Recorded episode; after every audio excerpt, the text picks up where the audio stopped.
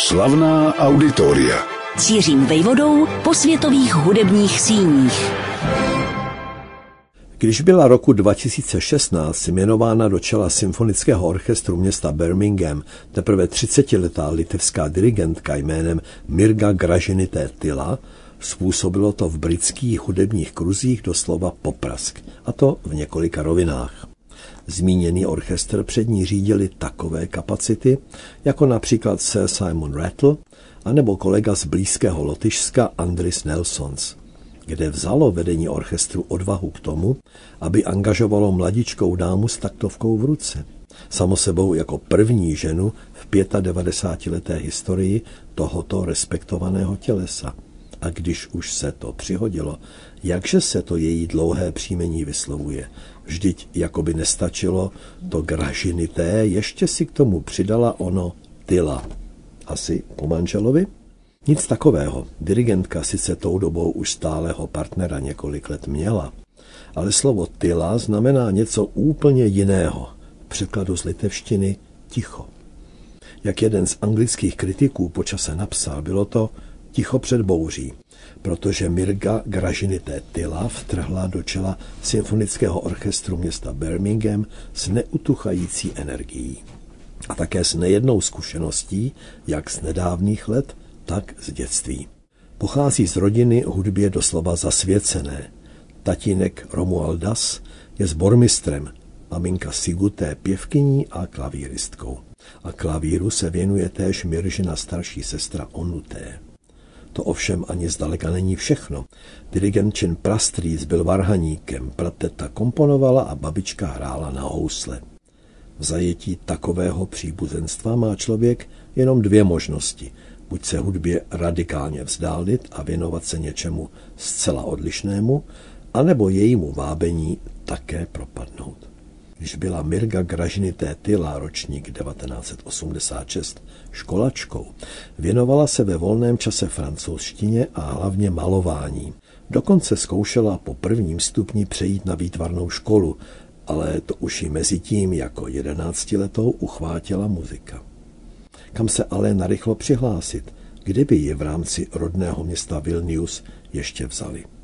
Jediná možnost, která se vynořila, se pro ně stala osudovou.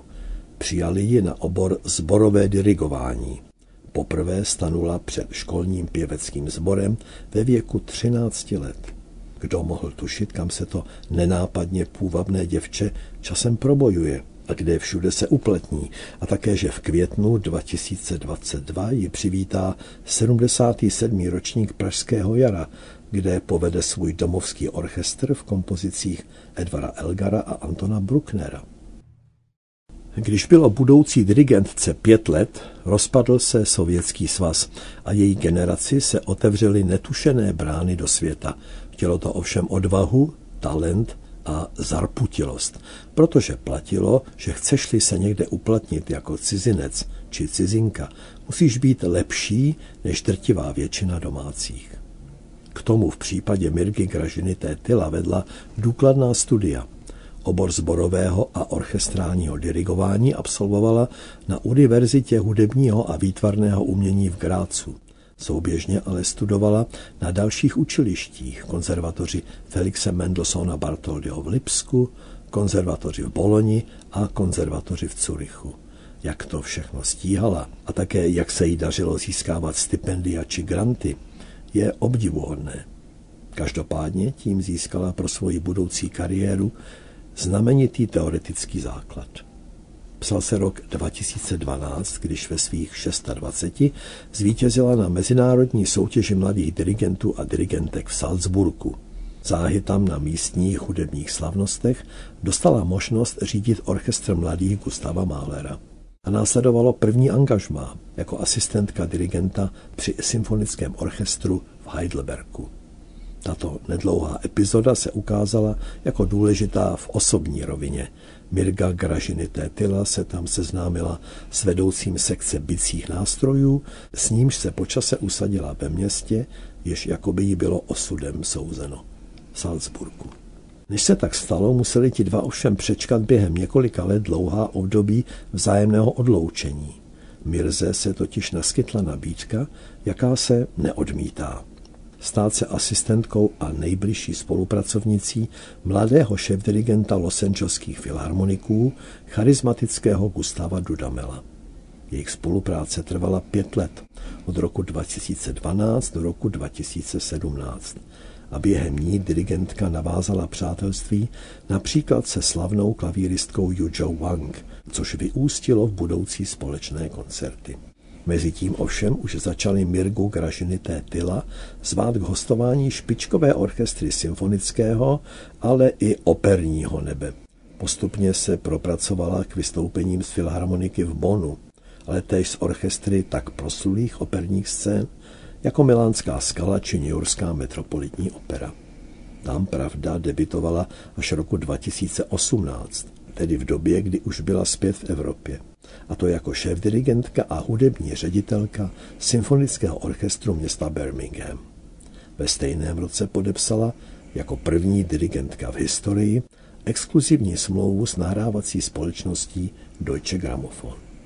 Hned za své premiérové album u Deutsche Grammophon byla Mirga Gražiny Tétila roku 2019 zahrnuta v.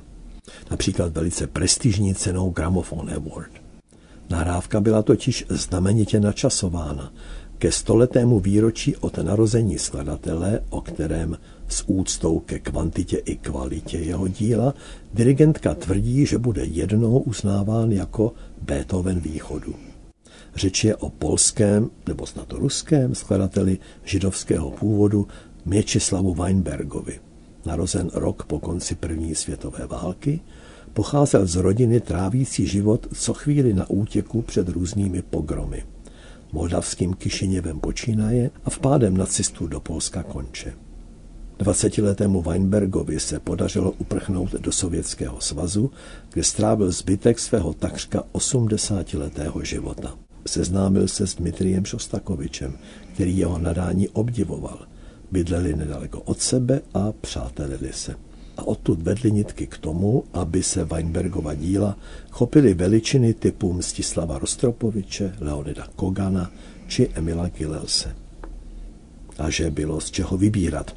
Weinbergovo dílo je velmi obsáhlé, složil devět oper, 22 symfonií a bezpočet skladeb pro komorní soubory či solisty.